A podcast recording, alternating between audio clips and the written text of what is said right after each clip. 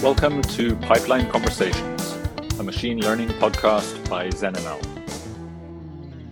This week, I spoke with Mateo Rojas Carulla, the CTO and a co founder of Lakera, and Matthias Kraft, also a co founder and the CPO there.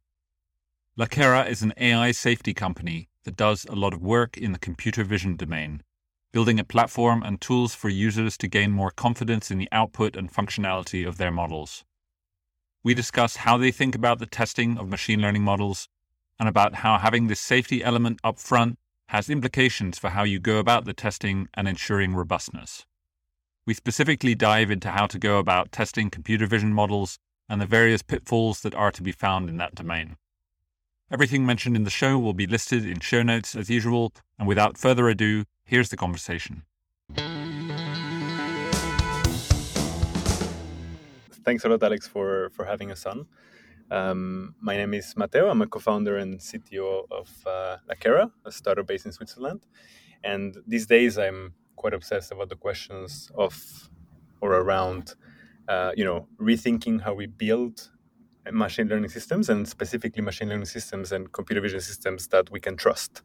Um, there are massive challenges um, ahead in this direction, and uh, I believe there are pretty fundamental contributions we can do uh, at this time. My background is in uh, computer vision and applied math, which I, I, did in France. And after a very short, very, very short passage through the uh, finance industry, uh, I joined the PhD program in machine learning. Uh, it was supervised by Bernhard Schölkopf in the MPI and Rich Turner in Cambridge. And my main focus there was really around transfer learning and really thinking, you know, how do machine learning systems generalize?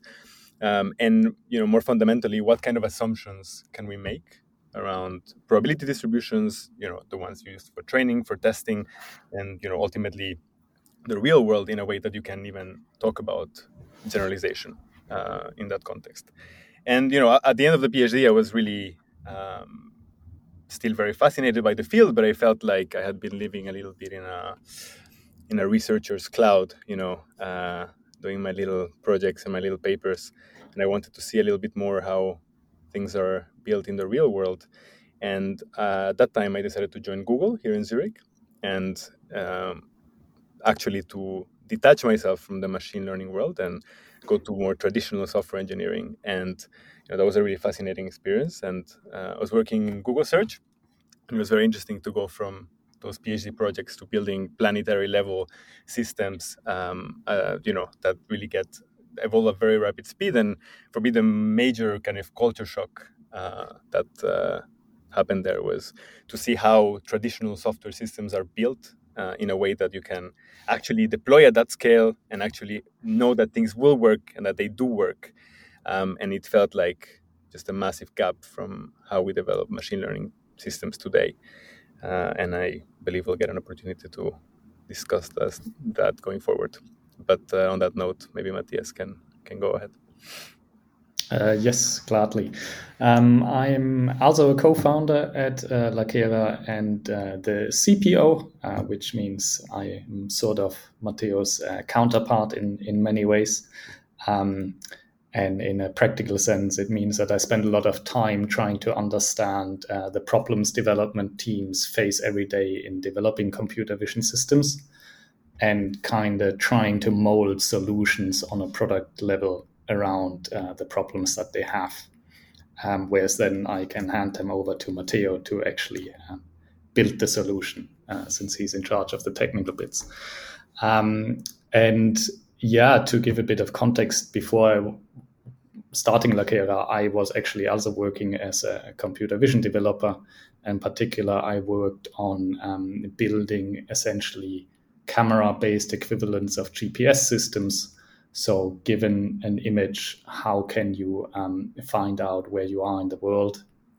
And there I got to play with a lot of computer vision technologies, you know, from very classical stuff like SLAM and global localization uh, to more ML based um, approaches. And you know what uh, it really meant is that a lot of the challenges that we're now trying to solve, I actually also experienced in the past, um, which is I think a, a good starting point um, to to do this.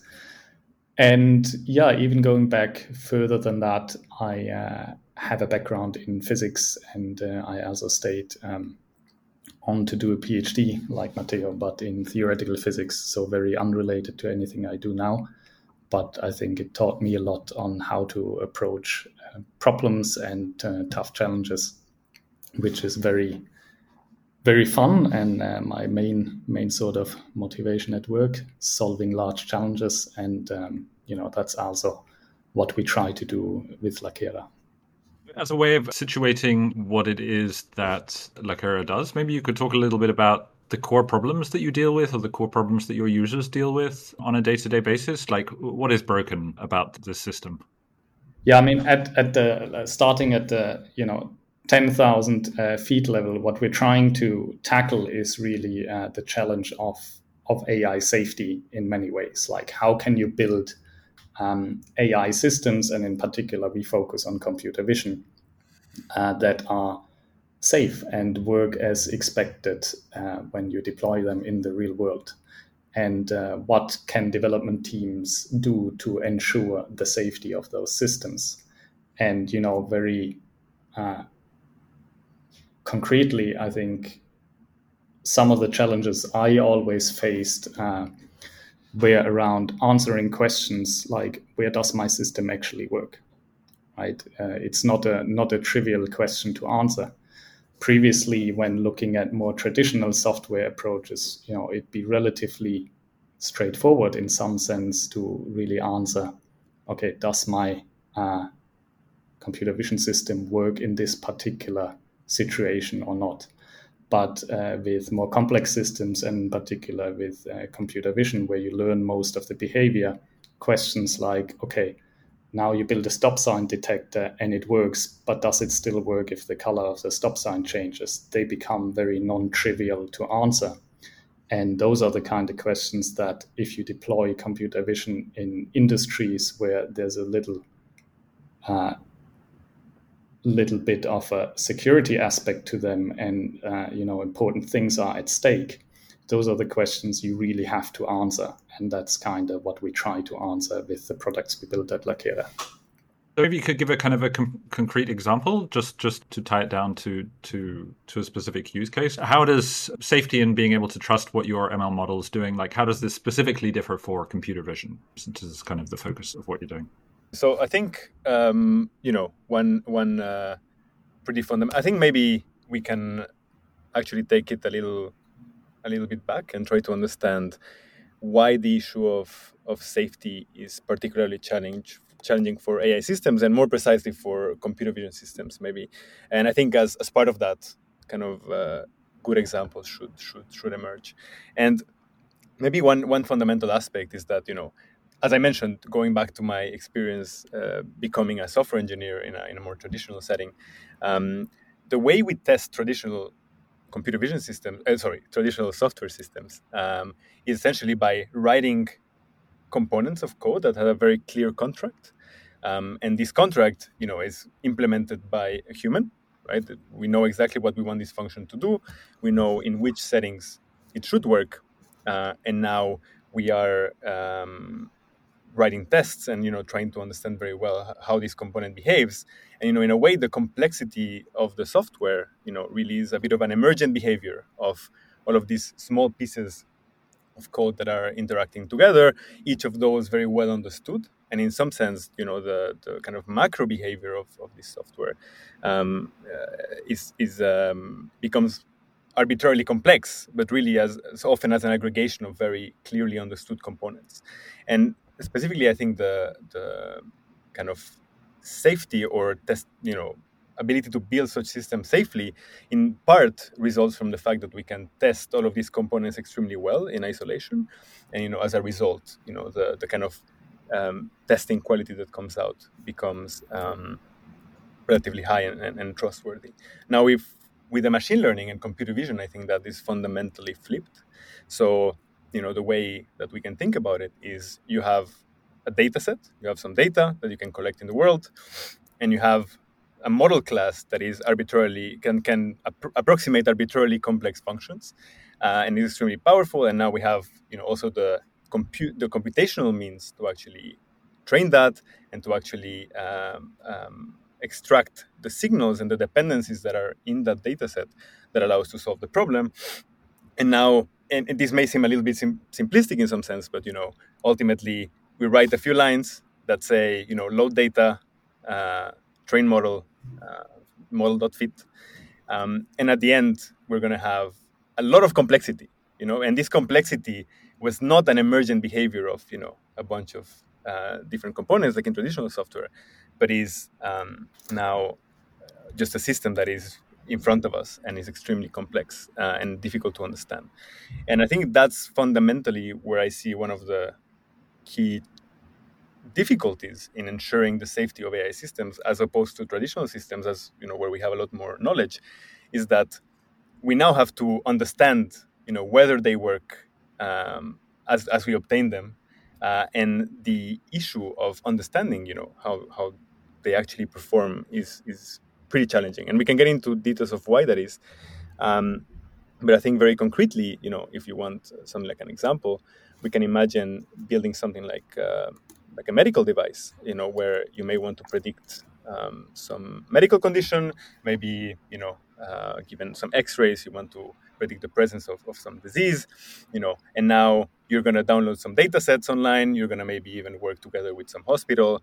Uh, you're going to train a data, train a model uh, with based on a state-of-the-art network. You know, it's going to look great. After a few iterations, you know, on your very nicely left out validation set, you get like amazing numbers you know you think you have your uh, billion dollar company ready and then you know you go for a little pilot in the clinic next door and then you realize that everything breaks um, and i think that that that is essentially something that happens at scale um, in, in machine learning you know. We have uh, a certain knowledge of what it means to test a machine learning system um, which essentially relates to aggregate metrics and you know to held out data. But then what it actually means to work in production and to work safely in production needs significantly more uh, work. And you know development teams ultimately ultimately have the burden of proof you know to show that that it works but the knowledge is missing and i think precisely that kind of questions you know like how do i know that i'm ready to go to a clinical trial how do I know that I'm re- ready to go for production? How do I know that my system is actually work as intended in uh, once it hits production? These are very concrete the questions we want to help people answer. And I think, um, you know, I gave the medical example, but this goes way beyond that. You can imagine, you know, autonomous driving, um, autonomous inspection, industrial inspection, um, all sorts of applications in healthcare. All of these things have this fundamental challenge of ensuring that things actually work and that you build the system you wanted to build. And uh, that's where we as Lakera come in and try to contribute and help. I'm kind of curious, like if you have, have any sense of how you think we ended up where we are, because as an outsider, I guess, if you told them, well, yeah, we can do these amazing things with computer vision technology and whatever large models that we have, but you know when it comes down to it for serious systems nah we can't we can't really tell you whether like we can't really trust them properly and we don't maybe understand this. Like does this tell us something about the immaturity of the field or the priorities of how people have gone about building these systems in the past? What what's going on there? Yeah i would um, i mean i can give one part of the answer which i think it's partially because we look at problems which are just much harder than the classes of problems that we looked at before. Um, so, you know, me having worked on classical computer vision as well as ML systems, I kind of uh, know how difficult it is to build a classical CV system with, um, you know, geometrical mes- uh, methods thinking about all the, the cases and really trying to grapple with the problem. And there's an inherent limitation in that approach because the world is much more complex uh, than I at least have the ability um, to handle in terms of solution approaches that I come up with. Whereas machine learning gives this, you know, fantastically powerful method to do things that I cannot do by hard coding them uh, or by doing some some fancy maths. but of course, there's a, a, downside to that, which is that I know a lot less about the system that I'm actually building and how it works. And I think that's a lot of that comes down to being a symptom of actually solving a much harder problem than we tried to solve before. Um, but there is also the side of maybe data science, you know, being being uh, maybe not quite a mature engineering discipline as compared to software engineering. So there's that aspect uh, too. So I think that's that's uh, indeed a, a, good point as well because I think you know it's very easy to forget how young machine learning as a as a really uh, prominent discipline is. You know, I, I, even for me, you know, I started my PhD in 2014, and at the time I was uh, implementing gradients by hand. You know, debugging with finite differences and things that today are just unthinkable. And you know, it, it is a, a, while ago, but you know, it's not that long ago. Um, and I think the the field has progressed significantly, but more in a in a very constrained setting, right, where we have become really good at solving very punctual problems where we know we have the data roughly, uh, we know we're testing on similar things, uh, and and the effort has gone in some sense in both a methodological and you know more engineering uh, level work to like scale these models in a way that you can get to arbitrarily impressive uh, applications. I mean, lately, you know, GPT-3, all these different um, systems are, are, really quite impressive. But I think that that has a little bit come at the cost of not investing enough um, in the kind of um, know-how and work and research around how to actually deploy these systems uh, in a way that, that they work. I think you know what, the, the, the effort has really been in learning more and more complex representations in some sense and more and more complex problems. Um, and, and in some sense, if you think about it, one could say the, the these systems just make bigger and bigger failures as well. GPT-3 does amazing things, but you can also make it fail pretty um, pretty gloriously.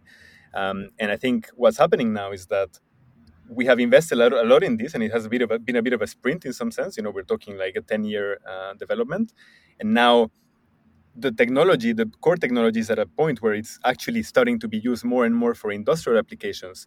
And there, we are actually realizing that you know it's just not enough to learn complex mappings and complex dependencies and you know uh, and so on. But we actually need to have a, a responsibility as, as providers you know of customer facing applications to guarantee quality and safety. And i think we're just kind of at the process where the, the corresponding research and so on is starting to be looked at uh, and we're just lagging a little bit behind on that direction i would say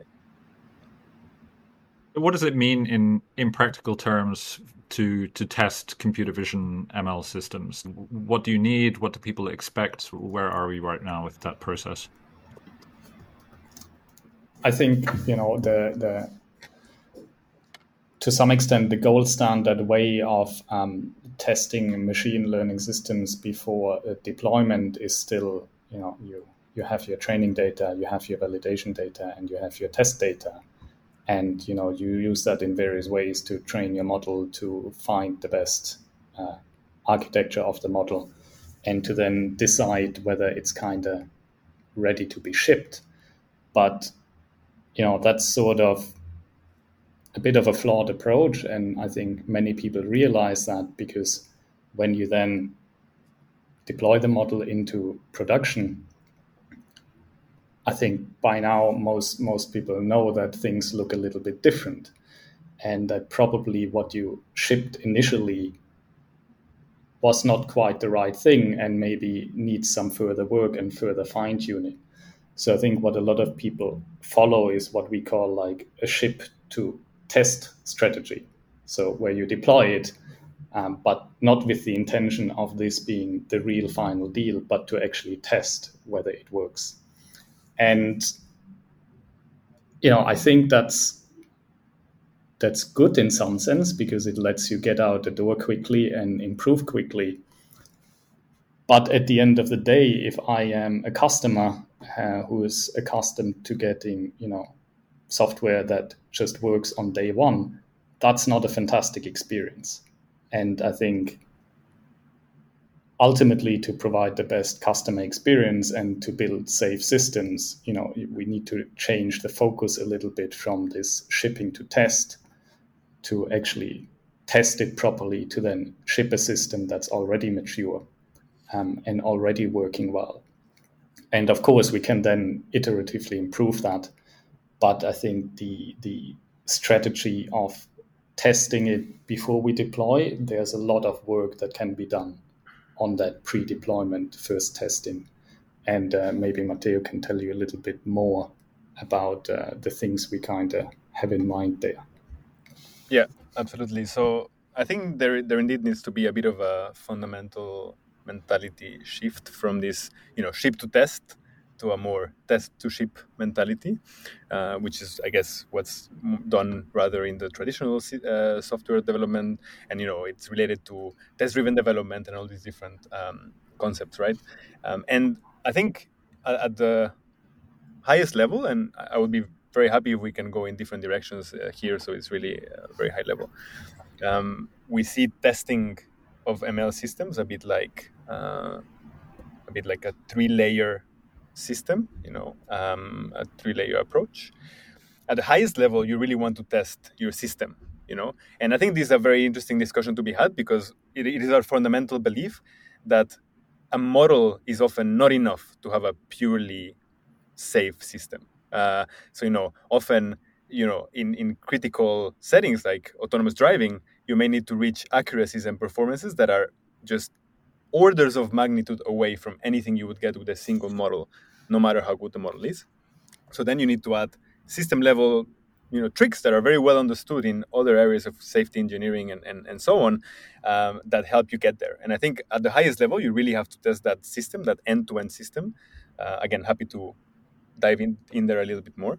Uh, and at that level you know you may want to test not only the end-to-end performance but things like like latency you know like is this working on device well like um, can can I actually um, do I have enough redundancy so that if some of the components of my system fail, you know, I can actually uh, still perform and and so on.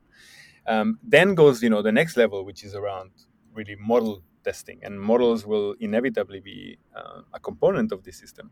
And at that level, you know, we think of testing in several directions. You know, there are um, ultimately what you want to do is really assess generalization and you want to assess you know how like ultimately there's always a, a, gap between what you have to test and train and what the real world will throw at you. And there is just so much variability and like a combinatorial explosion of factors that can impact the real world that you know um, plus a plus a moving target right? That the real world will be always changing.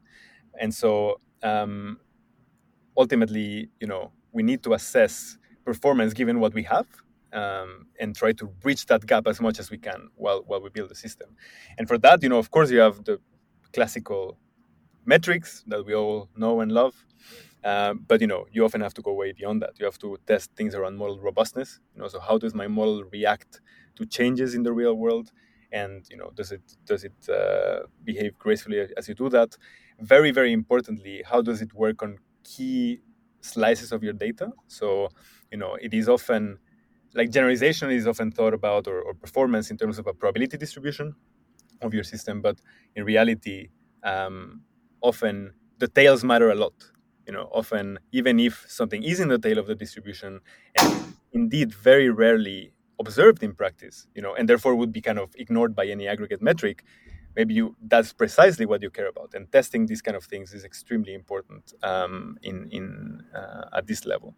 And then you know at the lower level you really have the, the data and the data testing. And I think, you know, we, we very much adhere to this idea that uh, of, of some kind of data centric ML, you know, where um, the work is not really in like finding the perfect architecture that you know by chance overfits on your data on your test data or, or something like that um, but rather to work on having the right data for the problem and really understanding as quickly as possible what data you're missing and what data you need to get in multiple ways so that you actually get to that system that you want to build.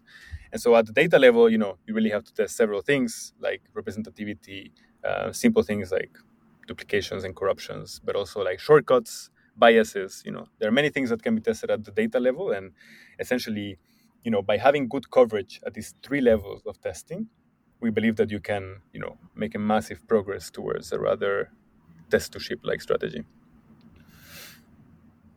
But yeah, that's that's a really interesting kind of three pronged approach, and it, it, definitely seems of those three that perhaps the the middle like model testing part is maybe the one where people have focused on more. At least that's my understanding of of what's being done. And then nowadays you have a little bit more emphasis on the data testing side, although it's unclear how much people are actually doing this versus just saying that they're doing data centric approaches or, or whatever. Um, but I, yeah, I'd definitely be interested in hearing more uh, about that that top layer of kind of the end to end system level testing because that I don't know. I don't feel you you hear as much about, and yeah, I'd be interested to hear your approach or your insights on on what you find works works with that. Maybe to to maybe I start by illustrating what we mean with the system, right? Um, so there's obviously the system that at the end of the day gets shipped to the customer, right? Um, and that you know, in a simplified sense, gets an image and outputs something. Um, and part of that will normally be a model or an ensemble of models or you know some some other architecture you have chosen to perform your core task.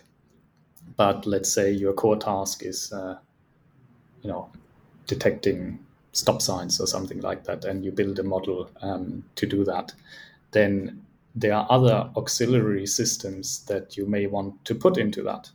For example, something uh, you know which uh, detects against uh, out of distribution stop signs. You know, and that may be a totally different model in itself. It's kind of a, a safeguard mechanism of saying, okay, you have this stop sign detector, but the data that I got looks nothing like I previously saw. Don't trust the output. Um, so, what I mean to say by that is that there may be various components in one system. And then you should test all of these in isolation, of course. But at the end of the day, you also need to test the aggregate of it all, right?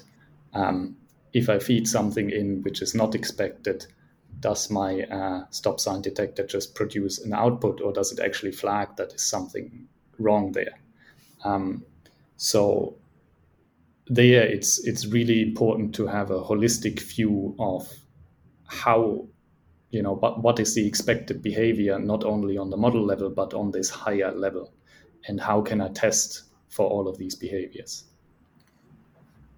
How much of that can be automated versus needing kind of humans in the loop? Because i mean obviously with images like you need to do some kind of statistical calculations around distributions and things like that to be able to understand like there's still some you're still maybe one level away from from the actual representations of what's going on in the images. So maybe um, uh, what what do you mean exactly by which parts can be automated? Uh, just in terms of um, uh, of what what you were saying in terms of understanding like how how a model is performing and and where its its shortcomings are or, or whatever whatever is being output from the model how are you comparing comparing those two things um, aside from just the fact that maybe you have a validation uh, data set or so on which so, as we mentioned earlier like comes with yeah yeah i mean i think one of the interesting ways of doing that is that at a system level you certainly have expected behaviors that you can talk about, right? Um, maybe maybe one expected behavior would be that uh, very simply, if you have a stop sign and you horizontally flip the image, you may be not expecting that the output is the same because you know if, if you flip around the center, uh, the, the letters don't make any sense anymore. So that's a behavior that you can test at the system level. And uh, you can imagine that similar, uh, similarly to traditional software, you can write these behaviors, encode them in tests that include some data, but also the behavior, and then check at that system level does this actually behave like I intended? Yeah, and I, I, I would I would uh, complement that with saying that I I do believe that you know a lot of of this can be automated um, and and should be automated uh, for reasons that I can uh, I can mention um, afterwards. But I think inevitably, you know, there will be a human in the loop. Like I think you know, the way we think about this is really um, something like what we built can sit at different uh, stages in the development process. But you know, it is fundamentally around the development process, right? And so I think the kind of things you want to so assuming you have some labels, for example, and even if you go beyond the system and just talk about the simple single model, you know, there there are a lot of there's a lot of research in the direction of you know fuzz testing and you know metamorphic relations which as matthias was implying you know say even if you have some labels you know there are some modifications on these images that should actually preserve that those labels you know? Um, you know a rotated dog is still a dog you know? And so uh, but way beyond that you can really start to decompose you know how how do changes in the real world occur you know? And in some sense you end up with you know significantly more labels and, and, and images to, to test in, right? But even even if you go beyond that, um, I think fundamentally what you what you want to answer for development teams and the humans in the loop is really um, what what is the what are the areas of highest uncertainty right now? You know what are the perhaps the things that look the seem to indicate the highest risk? Where is the where are the slices where you seem to have really um, problematic performance um, you know what is uh, what are robustness issues that seem to really affect your model? And then as a as a developer or a team building such systems you can really decide to prioritize you know like what should i do next? And in some sense you know that that automation or that those automatic insights around you know how do you poke holes into these systems and actually try to uh, look for failures and, and, and try to understand the behaviors where, where they break and they don't, which can all be, as Matthias said, encoded in, in, in very clear be expected behaviors. Um, ultimately, that should lead to um, an action from a human in the loop, you know, uh, and and this can go, you know, in, in many directions. Not only like you, you can often what people have is they have a massive data data set that is unlabeled. You know, you collect uh, multiple cameras, multiple frames a second. You know, just a lot. And then you just don't know what to label. You have limited capabilities right? And so a fundamental question then becomes you know how do you get feedback from your tests and from uh, your automated insights so that you know what data to get next what data to label next you know? What, what how do you proceed you know? And ultimately um, i think that's that's where things um, uh, really help. And you know i think just to not to diverge too much but i think the idea of having a human in the loop is is almost um, uh, necessary in many instances. And and as Matthias was saying, like a key component of testing is partially that once you deploy, you know, you have a very good notion of what you use to build your system. So you're in a very good position to identify problematic inputs on the fly.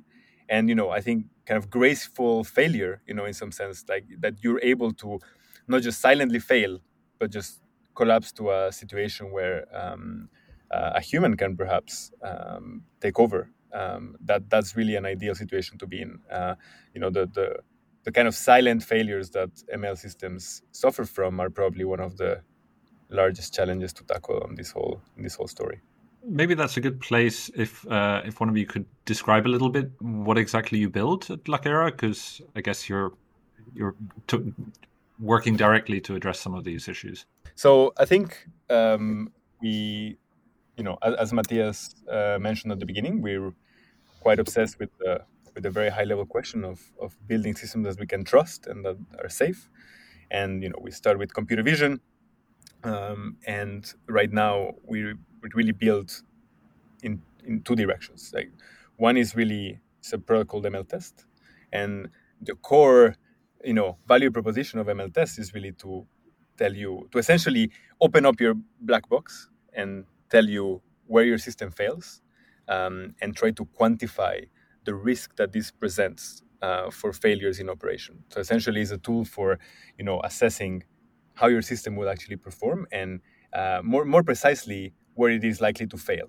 You know, uh, I think as we were saying earlier, the the the main difference between you know traditional software and ML is that you know the, the complexity emerges at day one. You know, you build your startup, you train your first system, and then you have a complex system right there. And now what we have learned from speaking to many hundreds of people building applications in, in all sorts of areas of, of ML and computer vision is that the issue of then building the infrastructure um, and, and the testing around that system often absorbs a lot of the resources of these teams, often small teams.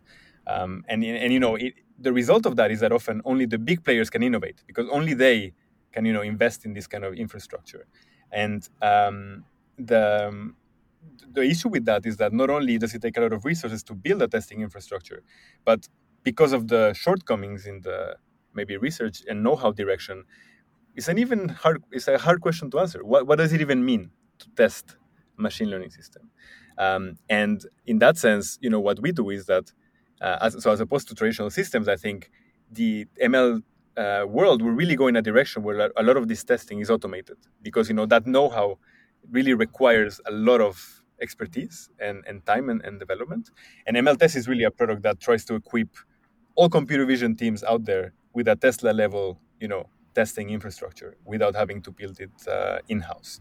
Um, and you know, the as I mentioned, it, it does so by finding vulnerabilities in uh, these machine learning systems that go in several directions. They go in the data direction, in the robustness direction, uh, you know, automatic finding of, of failure buckets, you know where does your system fail uh, based on image properties based on metadata? And how can you use that to prioritize your development and to know um, you know what you should do next finally? Um, in addition to that it, it also brings a, a, a, transparency and communication angle. As matthias was mentioning you know often one of the hard questions to answer is you know does our system work in these situations or you know where does our system more importantly even where does our system not work you know uh, I think these are questions that are very difficult to answer um, and that we work really hard to, to answer for people. Um, and, you know, I'll let Matthias add anything he uh, may be missing on the ML test side, but we also think a lot about the operational side as well. So the, you know, what, what, what happens once you're in production uh, and, and, you know, having used ML test to build your system, we're in a very good position to understand what is unusual for that system and what is really outside of the operational design domain, so to say, of uh, that the system was, was trained on. And we, you know, we're focusing quite a lot there on actually um, trying to alert, you know, failures early because on, undeniably the world will change, data will change, and often uh, the, the the kind of failures that will appear will take a very long time to be identified, and we want to focus on those issues. One of the things that we work very hard on on the ML test side is that with all this testing, not only should you get a very good idea where your model fails, but also exactly under which conditions it works. Um, and then that's sort of the base assumption that you can then work on by deploying it.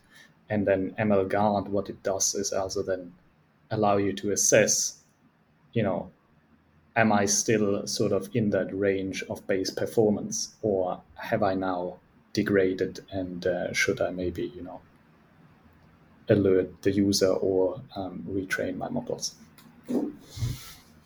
I guess you work with different different industries. I know there's a kind of a, certainly a lot of focus on your website about medical um, medical use cases, but I know you work with with other industries.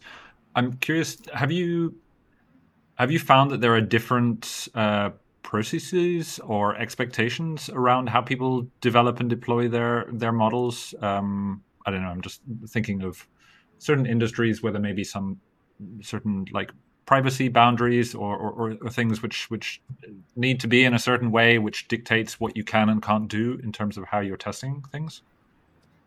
Uh, yes, I think there's, there's definitely uh, differences, particularly on the angle you just mentioned, which is uh, data privacy. Um, so in the medical imaging domain, um, but also partially in, in robotics, um, you can't really expect that your application uh, sends you back all the data that it finds um, during operation right? Uh, customarily, you do not get access to the data when it's when the system is deployed, and you know that makes these challenges all the more harder because how are you going to know whether um, whether your system is underperforming if you've never seen the data um, and if you could never label the data?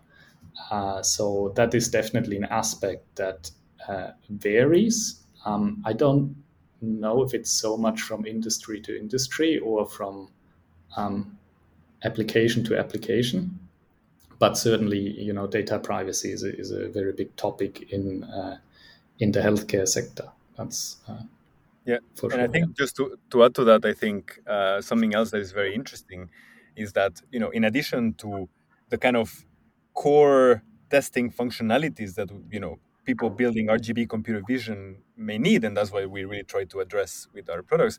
I think there is a fundamental component that is kind of uh, behind that also, which is certification. You know, so many of the uh, companies we work with uh, in healthcare, but also in other areas, um, have actually, you know, do have to go through certification processes, and these certification processes uh, are uh, evolving. You know, right now I think there's a general um, line of work that is really trying to understand what it even means to certify these ML systems.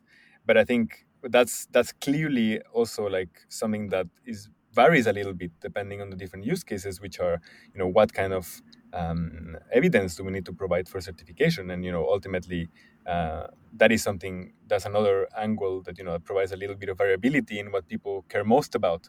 Um, you know there is kind of the the does it does where does my system not work and then in addition there is kind of the requirement side for certification which which of course needs needs to fit in the in the picture. Curious how you um, how you see the the role of annotation into this whole process. Um, seems like certain companies seem to really give it a lot of priority and, and value and others it's it's almost an afterthought. How is this part part of the the overall cycle? I think annotation is quite key you know, as we were saying, we fundamentally believe that probably one of the core insight as part of your development that you may get from testing, um, and of course, is not necessarily the same. Depend depends on where the testing sits in the pipeline. Of course, there is testing during development, there is testing before sending to production. All of this fulfills different role, but at least the testing that is done during training, I believe, um, ultimately should lead to the question of you know what data do I gather next, you know, and what do I do I annotate next? Um, and I think therefore um, annotation plays a crucial role. Something we find, for example, is that often companies ask very very late um, what are the what are the key metadata dimensions, for example, that we need to keep track on on our data so that we can do good testing you know? Um, of course we care a lot at Lakera of you know testing from image features alone and we do a lot of work on that direction. But you know if you already know the age of the patient the gender of the patient um, you know the demographic the hospital he was taking on the machine he was taking on for example you know you're in a much better position to understand what are concerning areas you know where, where the model is, is not performing. And, and in that direction um, i believe the, the question of even defining the annotation task you know what are it is much better to ask these questions early um, and then uh, and maybe that's maybe the first the earliest impact that test driven development can have in ml which is you know it forces you to ask beforehand you know what are the things that i need to collect? What are the things that i need to annotate? Um, but you know i think uh, there is a clear loop in that sense between testing insights during development uh, and then data quality, data annotation, you know, and, and, and in that sense, I believe that these play a very key role. And, you know, um, if, if you're working with poorly annotated data uh, that perhaps does not even fit quite the, the, the right granularity for the problem you're trying to solve, that is missing the, right, the, the metadata that you need, etc., you, you're putting yourself in a much worse position to actually get your system to production and and maybe I I add on to that um, that what Mateo just raised, the point of metadata, that is actually something which is um, differently developed in different industries. I would say um, so, and that is that is primarily driven by the necessity of the problems that people in these industries solve. Like if you build a medical imaging device and you want to get this through FDA certification, um, they will ask you questions like, well, does this system work equally well on patients of the age 25 or 50? Now, if all you have is an image and a label whether this uh, image was cancerous or not, there's no way that you can answer that question. Um, so that's why companies in you know the medical imaging space, uh, for example, place more emphasis on collecting this metadata early because they know they will have to answer these types of questions, which ultimately tell you a lot about where your system works and where it doesn't work. And another good example would be would be autonomous driving. Actually, they have by by nature of the data that they collect, they have a lot of metadata that are not quite, um, you know, maybe necessary to do the core task, but that help them a lot in understanding where does the system work, where do they need more data, and where do they need to focus their resources on. So, in that sense, the more of this auxiliary data you have, I think uh, the the faster you can ultimately develop and the better system you can build because it it creates transparency. I kind of see the role that synthetic data plays. It's, it's somehow a, a, part of the annotation story as well. Like how how significant is that? Is is this still like a, um, a developing field? So maybe we don't know the, fully what this is going to bring or what the, the possibilities are there. Yeah, I think uh, it's definitely fits in there, and I think it's an important uh, piece of the puzzle. Now, how how developed it, it is, I think you know depends kind of on on the application. If you look at um, you know making very high quality outdoor scenes, um, uh, that's a lot of effort, but um, if you if you work on like lower fidelity data there's maybe a lot more that you can do realistically already. But ultimately, you know, simulation is the ideal way of, you know, testing for specific behaviors and generating these uh, metadata at, at scale. Right? Not everyone is in the lucky position that autonomous driving is in, that they have more data than they uh, can actually process. Like particularly in medical imaging, um, data is, is scarce and and you know actually that leads to an interesting thought experiment which which uh, you know comes back to your annotation question which is if you had the perfect simulator you know um, how would you actually prioritize you know which data do you ask from it so that you can indeed build a better system? Like how do you ask the questions? How do you actually um, use that oracle in some sense you know to to even build your system? Because you know even then you cannot say generate infinite data you know? So even then you actually have to guide that process in a way that leads you to a system that works. And um, so the realism of it is one angle. And as matthias said i think that it it will and does play a key role in building good systems. But uh, then again it also shows you how you need some kind of guiding light in the process of building which we believe is fundamentally test driven to to even know what questions to ask and how to how to play with that oracle simulator in some sense and I guess even at a more fundamental level, if you want to build realistic images, you have to understand all of the different ways that your images can exist in the world. What's realistic, what's not. Like it's, it's all comes back to you understanding your data and what kinds of things are, yeah, possible. I guess.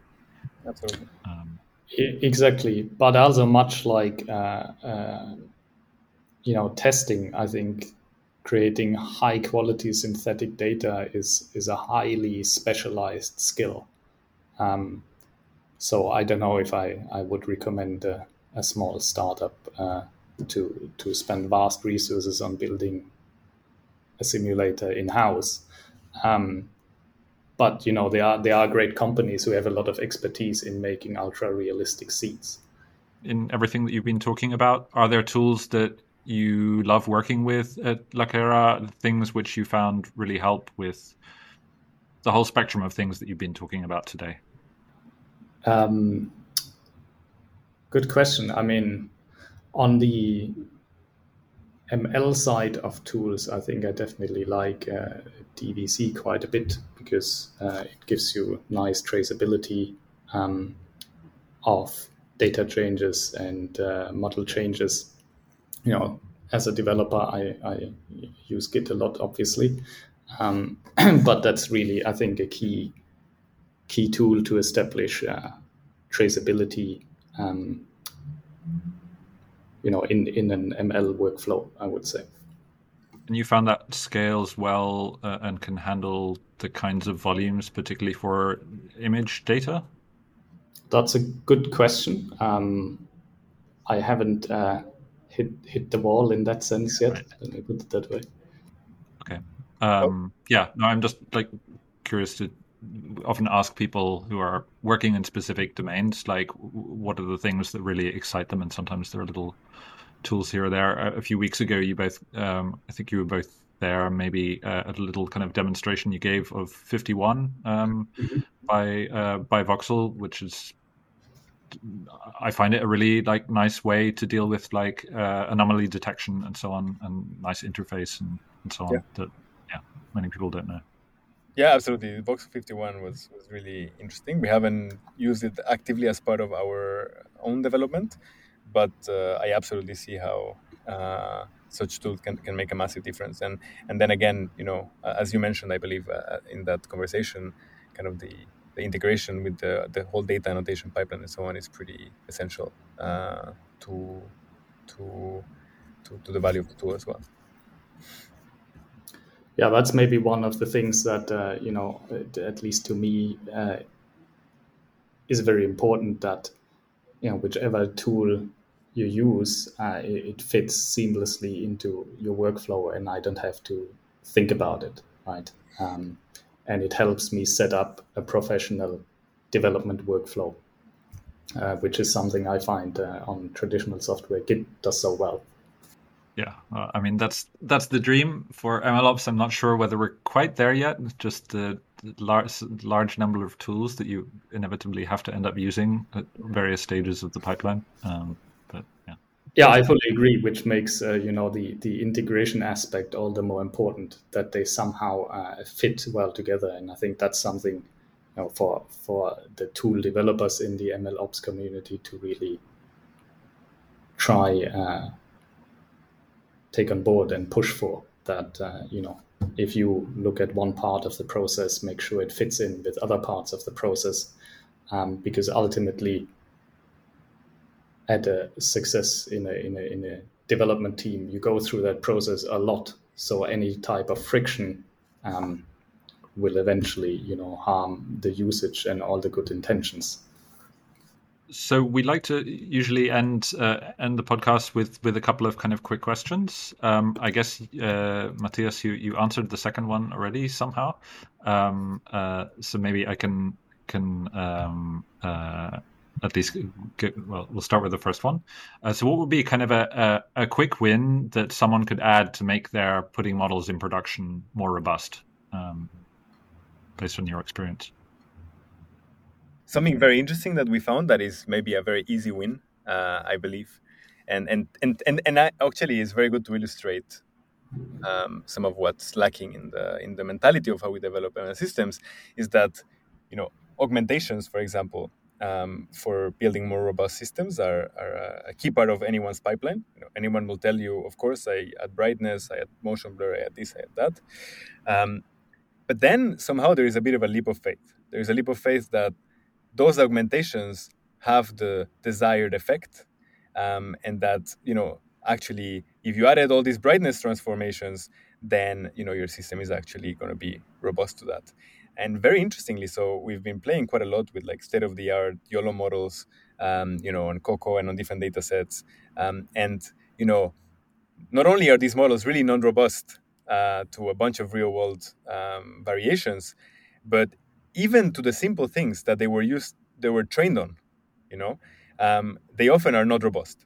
Uh, you know they break quite badly with with all of these different things.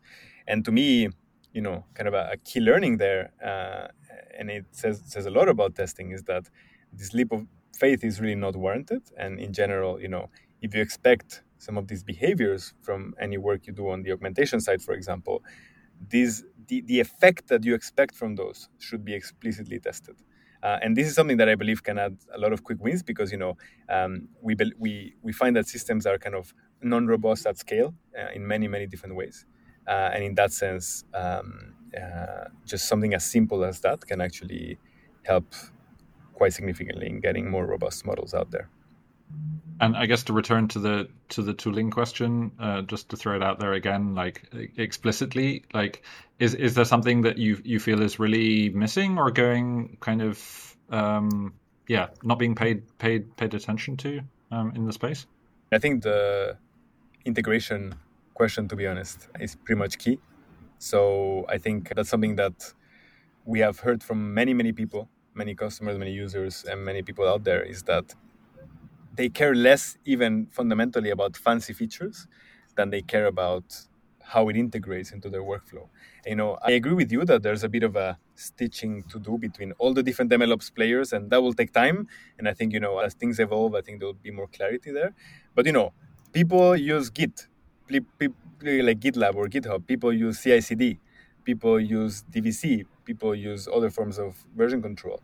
And ultimately, if you want to do something like testing for behaviors, I think the last thing you want to do is, you know, spin off a notebook and run some cells by changing some paths manually to make sure that you are on the right model. And I think people often, I would say, overinvest in the features at the kind of cost of not thinking too much about integration. And to me, whatever will make it out there as, as part of that final, more stable ecosystem will necessarily integrate very well. And I believe that's something that the field can really benefit from. Yeah, I guess each test failure is like a future saving of some catastrophic thing which gets released into the world that you don't want to happen. Yeah. Exactly. Well, thank you very much for coming on. Um, it was definitely fascinating to learn about yeah your approach to this, and um, yeah, seems like a a wise way to go about things that you're proposing. Thank you so much for having us. Thank you for listening to this latest episode of Pipeline Conversations. If you enjoyed what you heard please consider giving us a review wherever you get your podcasts.